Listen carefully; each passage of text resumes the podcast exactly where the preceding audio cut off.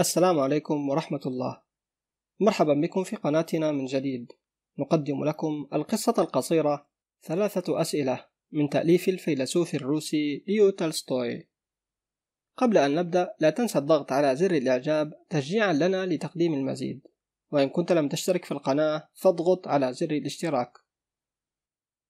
الحكاية السادسة ثلاثة أسئلة أراد أحد الملوك مرة أن يقف على إجابة ثلاثة أسئلة جالت بخاطره، وظن أنه إن تم له ذلك فلا يكون الفشل حليفه قط في أي مشروع يأخذ على عاتقه القيام به. وما كاد هذا الفكر يستقر في فؤاده حتى أعلن في طول البلاد وعرضها أن من يجيب الملك على أسئلته الثلاثة الآتية ينال جائزة قيمة. أما الأسئلة فهي واحد كيف يعرف الإنسان الوقت المناسب للشروع في أي عمل؟ اثنان من هم الذين يجب الثقة بهم أو الابتعاد عنهم؟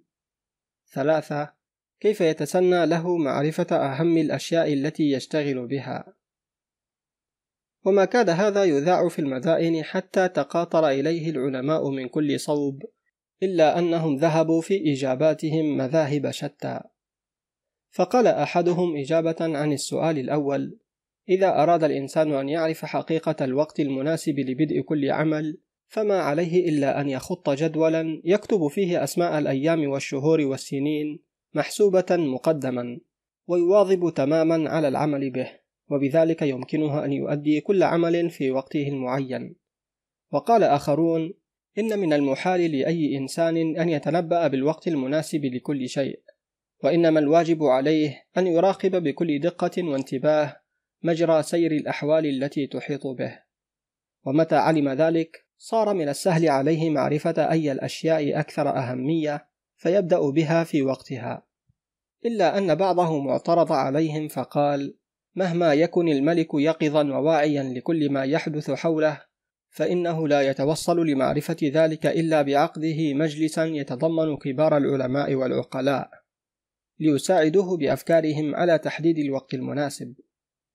فرد عليهم آخرون بأن هناك كثيرا من المسائل التي يجب البت فيها في الحال ولا يمكن إرجاؤها حتى ينظر فيها المجلس.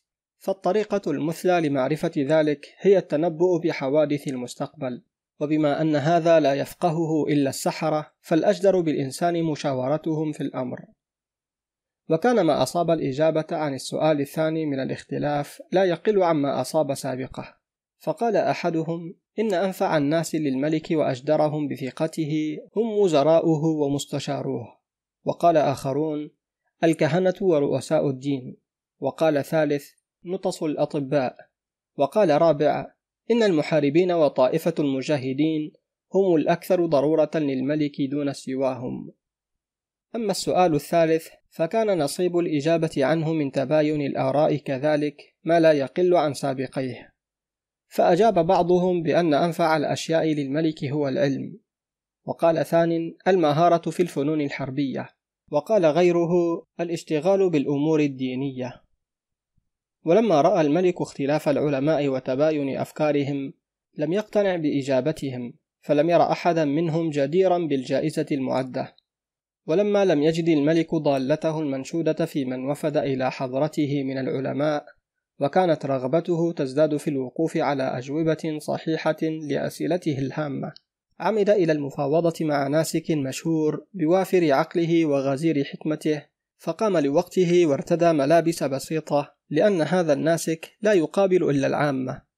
ثم سار نحو الغابة التي اتخذها ذلك العابد مسكنا لا يبرحه. ولما دنا من صومعته ترجل عن جواده وذهب إليه وحيدا تاركا وراءه جنده وحراسه. قرب الملك منه فوجده يحفر في الأرض أمام كوخه. فلما وقعت عينا الناسك عليه حياه واستمر في عمله.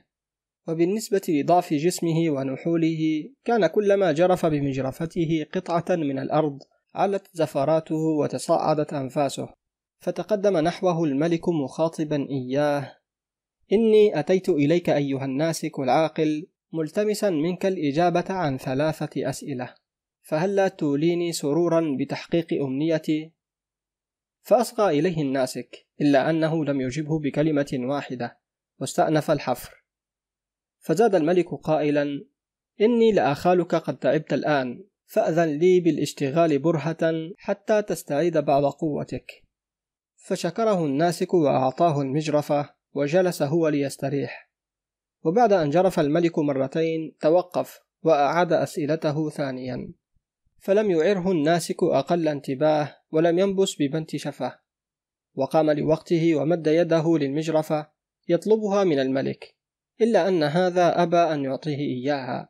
واستمر في الحفر حتى مضت ساعتان وابتدأ قرص الشمس يختفي وراء الأشجار. وإذ ذاك توقف الملك عن العمل وقال للناسك إني قصدتك أيها الحكيم لتجيبني على أسئلتي فإن لم يكن لك علم بها فأخبرني حتى أنصرف وأعود من حيث أتيت. فقال الناسك بلهجة تدل على الاهتمام التفت. ألا ترى رجلا مقبلا يعدو نحونا؟ ها هو. يجب أن نعرف أولا من هو. فالتفت الملك فرأى رجلا ذا لحية طويلة يتقدم مسرعا نحوهما واضعا كلتا يديه على بطنه والدم يسيل من تحتهما.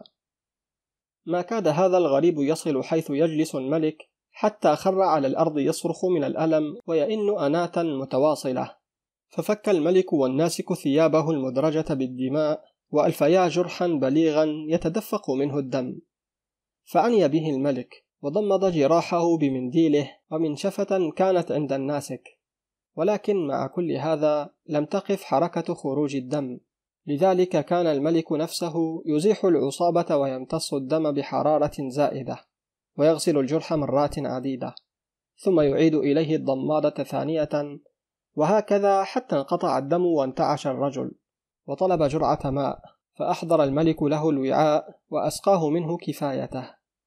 وفي ذلك الوقت مالت الشمس إلى المغيب وأقبل الليل بنسماته الباردة. فحمل الملك والناسك الجريح وأدخلاه الكوخ. وما كادا يوسدانه الفراش حتى أطبق عينيه واستغرق في سبات عميق. أما الملك فقد أعيته مشقة العمل وأنهكه تعب الحركة. فجثى لوقته عند مدخل الكوخ واستسلم أيضا لنوم هادئ طويل. مضت تلك الليلة ونام الملك فيها ملء جفنيه. ولما استيقظ في الصباح أراد أن يعيد إلى ذاكرته حوادث الليلة الماضية إلا أنه قبل أن يتذكر أين هو ومن ذاك الغريب النائم على الفراش الناظر إليه بعينين براقتين سمع صوتا ضعيفا يقول سامحني. فعلم أنه صوت ذلك الغريب الجريح. فالتفت إليه وقال يلوح لي أن ليس بيني وبينك سابق معرفة فعلام تطلب مسامحتي. فقال نعم إنك لا تعرفني ولكني أعرفك حق المعرفة فأنا عدوك الألد الذي حلف لا ينتقمن منك لأنك أعدمت أخاه واغتصبت أملاكه وقد علمت بمجيئك إلى هنا منفردا فعزمت على قتلك.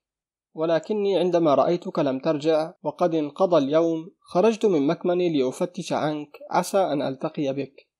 وإذا بحراسك قد عرفوني فأطلقوا علي بعض غدراتهم وأصابوني. فهربت من أمامهم والدم يتدفق والآلام تزداد حتى رماني الله بين يديك. فضمدت جرحي وعطفت علي فما أطهر قلبك وأرق عواطفك. يا رباه إني أتيت لأقتلك ولكنك أنقذتني من الموت وبعثت في الحياة ثانية. فلا أشكرنك ما حييت ولن أنسى هاتيك الأيادي البيضاء ما دام في عرق ينبض ولي لسان ينطق ولأكونن لك الخادم المطيع والعبد الأمين ما دمت أستنشق نسمات الحياة. وسآمر أولادي أن يقتفوا أثري من بعدي فنوقف حياتنا جميعا لخدمة الملك. ولا تسل عن سرور الملك وقتئذ فقد كان عظيما ولا شك في ذلك. فإن الصلح الذي عقده مع عدو من ألد خصومه بدون أن يبذل في سبيله أقل مجهود يعد حقا صفقة رابحة له. كيف لا؟ وإنه بذلك الصلح اجتز أسباب البغضاء التي أضرمت في فؤاد ذلك العدو نار العداء. واقتلع بذور الشحناء التي نبتت في قلبه على توالي الزمن وأقام مكانها في رحبة ذلك القلب نفسه. قصور المحبة تظللها أشجار الطاعة ودوحات الإخلاص. ثم أمر طبيبه الخاص أن يعنى بالجريح عناية تامة. ووعده برد كل أملاكه الضائعة. وبعد أن استأذن الملك من الجريح بالانصراف عزم على الرحيل إلا أنه ود أن يقابل الناسك لآخر مرة. عسى أن يهديه إلى ضالته المنشودة. فوجده يبذر الحب في الأرض فلما قرب منه قال له أتوسل إليك للمرة الأخيرة أن تجيبني على أسئلتي حتى يطمئن بالي وتكون قد أسديت لي جميلا لا أنساه. فرفع الناسك إليه بصره وقال إنك لقد أجبت تماما على كل أسئلتك. فدهش الملك وقال متعجبا كيف ذلك؟ وماذا تعني؟ فرد عليه الناسك بقوله ألم تر أنك لو لم تعطف علي بالأمس ولم ترحم شيخوختي وضعفي وتركتني أقاسي آلام العمل وحدي فإن عدوك كان لابد قاتلك. وإذ ذاك كنت تعض أصبع الندم حسرة على عدم بقائك معي. فاعلم إذا أن أثمن أوقاتك هو وقت اشتغالك بالحفر وأنفع رجل وقتئذ هو أنا وإسداؤك الخير هو أهم ما اشتغلت به. ثم عندما وصل إلينا الرجل يتخبط في دمائه كان أهم وقتك وقت اعتنائك به لأنك لو لم تضمد جراحه لقضى نحبه بدون أن تطفئ نار بغضائه. وتحول عداوته المرة إلى صداقة متينة وطاعة دائمة. وإذ ذاك كان الجريح بطل ذلك الوقت وما قدمته له من أيادي الخير أهم الأشياء وأنفعها لديك وأكثرها فائدة لك. فاعلم جيدا أن ليس هناك إلا وقت واحد هو من الأهمية بمكان وذلك الوقت هو الآن أو البرهة التي أنت فيها. وما هذا إلا لأنك تكون فيه مالكا ومستجمعا لكل قواك الحالية وأهم رجل هو من تتكلم معه لأنك لست عالما بما هو مسطر لك في سجل القدر. وفعلك الخير له أنفس ما تشتغل به لأن لهذا الغرض وحده دون سواه ظهر الإنسان على مسرح الحياة. انتهت القصة القصيرة ثلاثة أسئلة. من تأليف الفيلسوف الروسي ليو تولستوي. إن أعجبك الفيديو لا تنسى الضغط على زر الإعجاب تشجيعا لنا لتقديم المزيد. وإن كنت لم تشترك في القناة فاضغط على زر الاشتراك لمتابعة جديدنا.